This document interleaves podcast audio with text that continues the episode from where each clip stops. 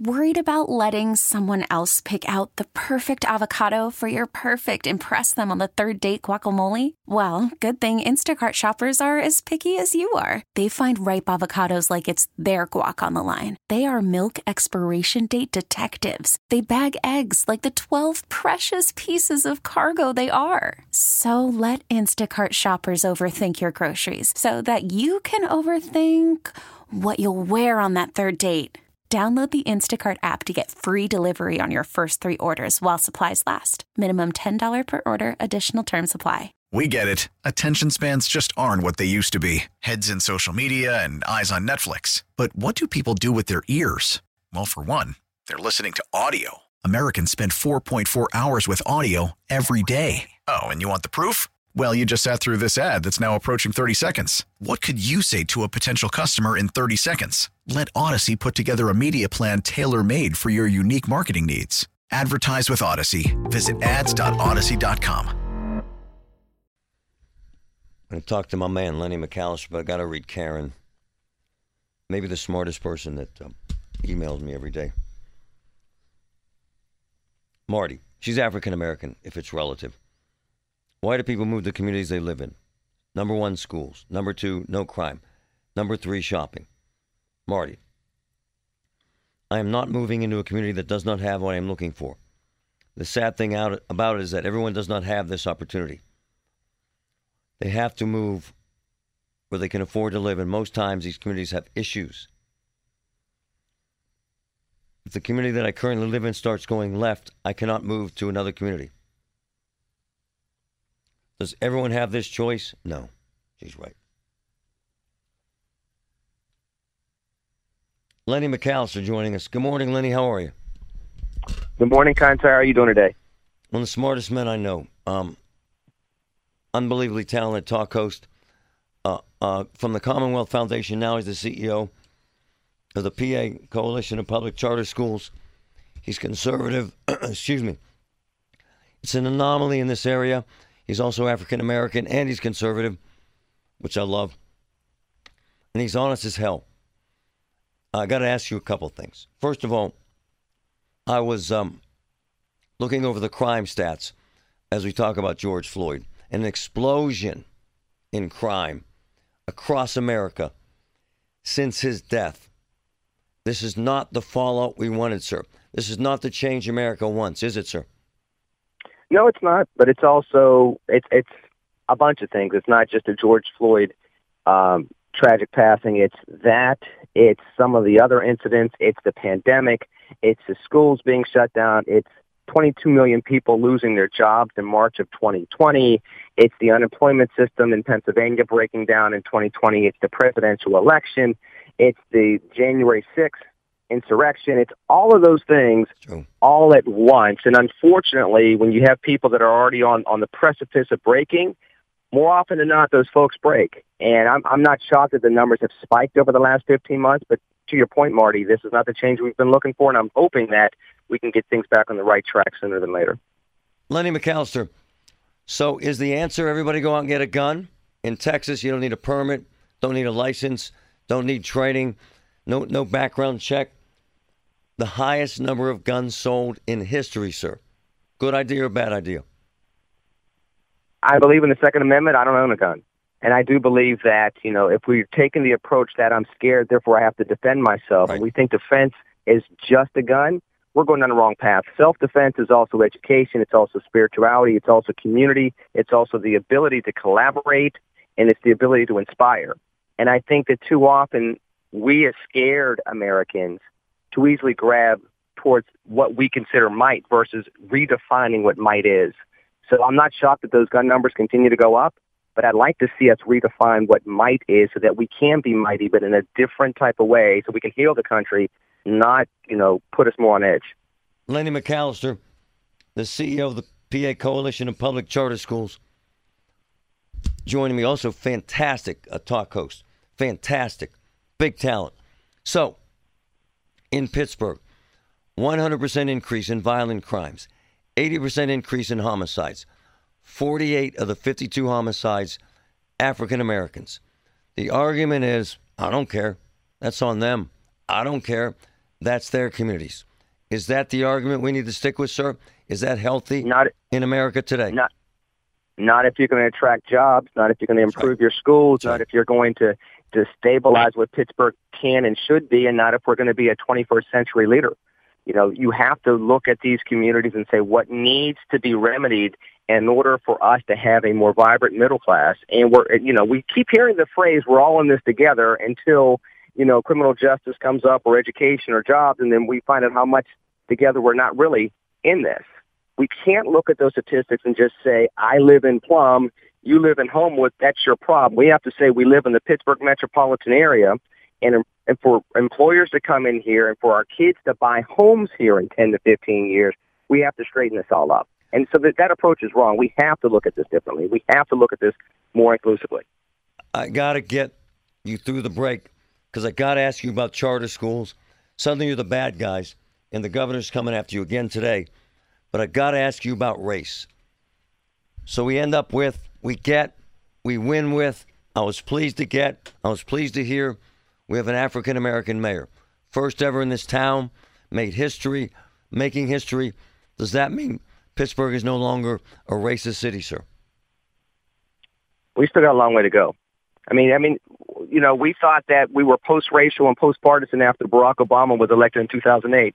How's that worked out over the last 10 to 15 years? Nice. So we can't we can't be fooled into thinking that one election is going to change the trajectory that we've been on for decades. We got to hope that the policies and the leadership and the togetherness coupled with key events get us in the right direction. But we can't, you know, we can't be intoxicated in one election and think that that's going to get us over the hump. Intoxication has you going in the wrong direction, dizzy, and falling over on your face eventually. Lenny McAllister, I'm an Ed Gainey fan, but he's more progressive, more left than the mayor was. I know you don't like that, Yes. do you, sir? You don't like that. you know, I've known Ed for I've known Ed since my freshman year at Central Catholic High School, where he was a sophomore. So I've, I've known Ed for years. Um, I, I can appreciate him as a person and as a history maker, but in regards to some of his policies, I really question whether or not it's going to help the people that he he wants to help. So we'll see. Everybody, candidates are one thing, and then elected officials are different. He could be the same person as an elected official as mayor that he was as a state house rep, and there would be challenges with that in regards to fixing the economy and fixing some of the things he wants to go after. But again, he's still a, pre- a mayor elect. He's not a mayor yet, so let's let's take a breath and let's see what the actual policies are going to end up being once he gets into city hall. His observations on race are so astoundingly spot on. So Obama gets elected, the number of threats against him versus the prior president triple. And one of my boys in the Secret Service says the racial slurs directed towards Obama, towards his wife, in public, while they were in office, disgusting.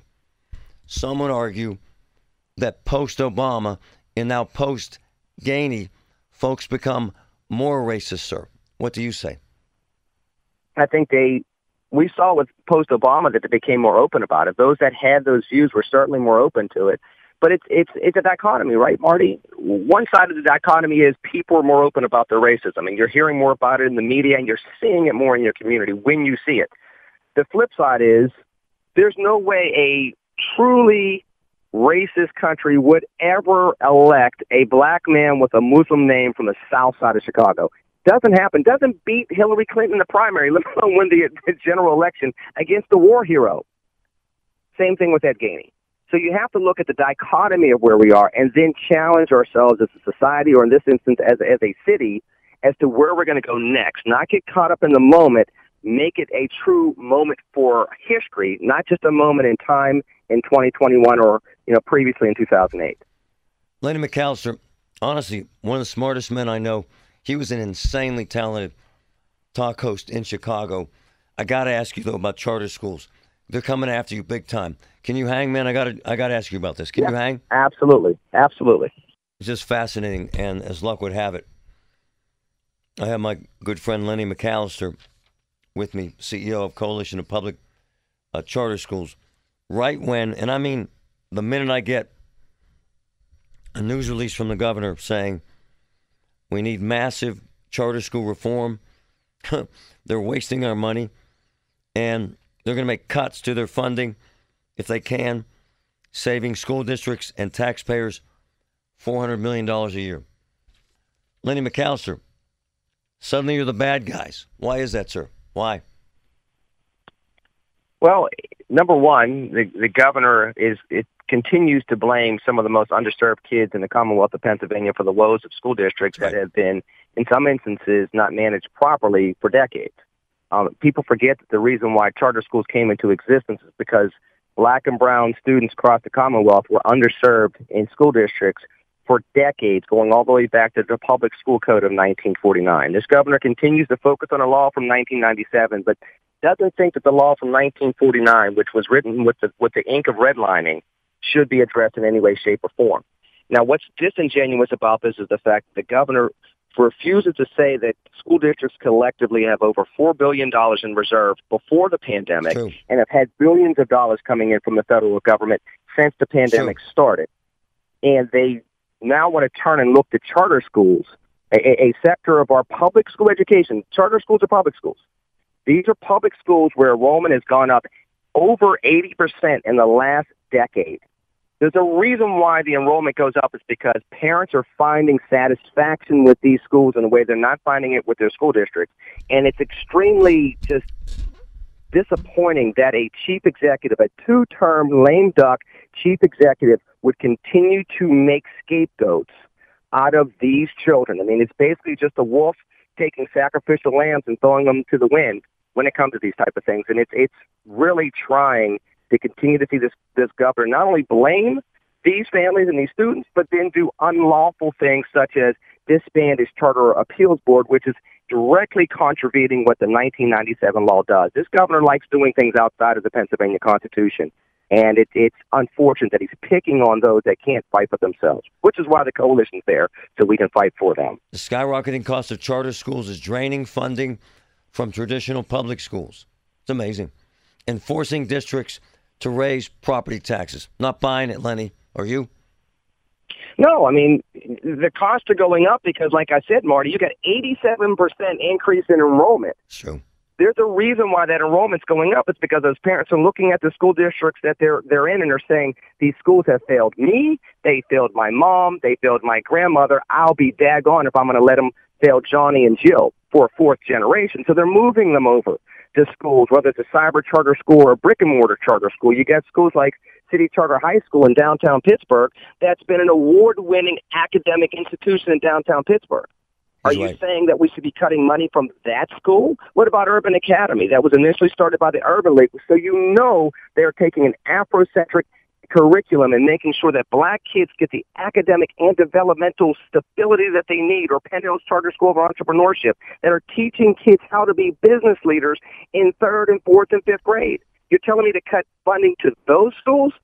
That's what's disingenuous about what the governor is saying. And unfortunately, you would think that a term limited politician would turn into a leader and not continue to triple down on bad politics. But that's what Governor Wolf wants to do, and that's the reason why the coalition has to stand with families and stand against some of these proposals. By the way, it really is just a fluke that I had him here when that news release came out.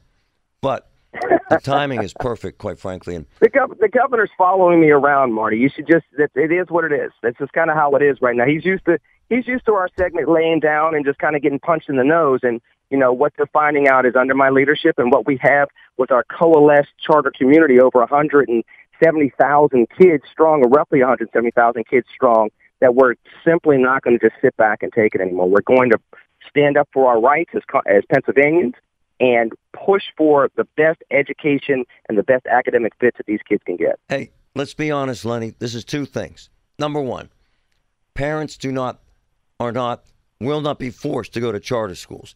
They're getting the hell out of horrible public schools. That's a fact. Number two, and this is the truth. At the end of the day, this is teachers' union, sir, is it not? I would, you know, you can obviously say that there's an education establishment element versus you know, parental empowerment and parental choice that's right. going on. But I also want to say, Marty, that maybe because of the pandemic, there's an opportunity for the animosity, the toxic competition that I've been talking about throughout 2021 to start dying down, where we can start having some partnerships, we can start having some conversations so that we can start creating win-win-win scenarios where everybody can get something out of it, but we can still advance education for all kids, regardless of whether they're going to the local district school or charter school or elsewhere throughout the Commonwealth. So although I'm, I'm, I'm again displeased to see this governor continue to triple down on, on fraudulent information and bad policy, I'm also encouraged that I think people understand the value of life and the value of education during these last two school years. And I think that we can have some emerging partnerships moving forward and do some, some things that are historic in our own right moving forward. Lenny, you're saying the governor's lying. That's what you're saying, right? When the governor comes out in February and says that he doesn't even know how these cyber charter schools are even spending their money, when he knows full well that every single one of these schools has to do an audit that's accountable to their board right. and accountable to their authorizers whether it's the school district or the Department of Education, that are seeing how this money is being spent, yeah, that's disingenuous. You can call it what you like, but he either either he's not doing his job the way he needs to when it comes to really being a fair arbiter with charter schools and everybody within public education, and he doesn't know what he needs to do, or he is picking one side of a narrative to try to pit people against each other. And at a time where we've had over 500,000 Americans die from this pandemic, that's that's not what a chief executive of a state should be doing. Lenny, you're the man. You're the best there is. You're always welcome here, man. You can come back tomorrow if you want. Thanks, brother. Hey, God bless you, and God bless Rob. Keep healing, my brother. I'll talk to you soon as well. We get it. Attention spans just aren't what they used to be heads in social media and eyes on Netflix. But what do people do with their ears? Well, for one, they're listening to audio. Americans spend 4.4 hours with audio every day. Oh, and you want the proof? Well, you just sat through this ad that's now approaching 30 seconds. What could you say to a potential customer in 30 seconds? Let Audacy put together a media plan tailor made for your unique marketing needs. Advertise with Audacy. Visit ads.audacy.com.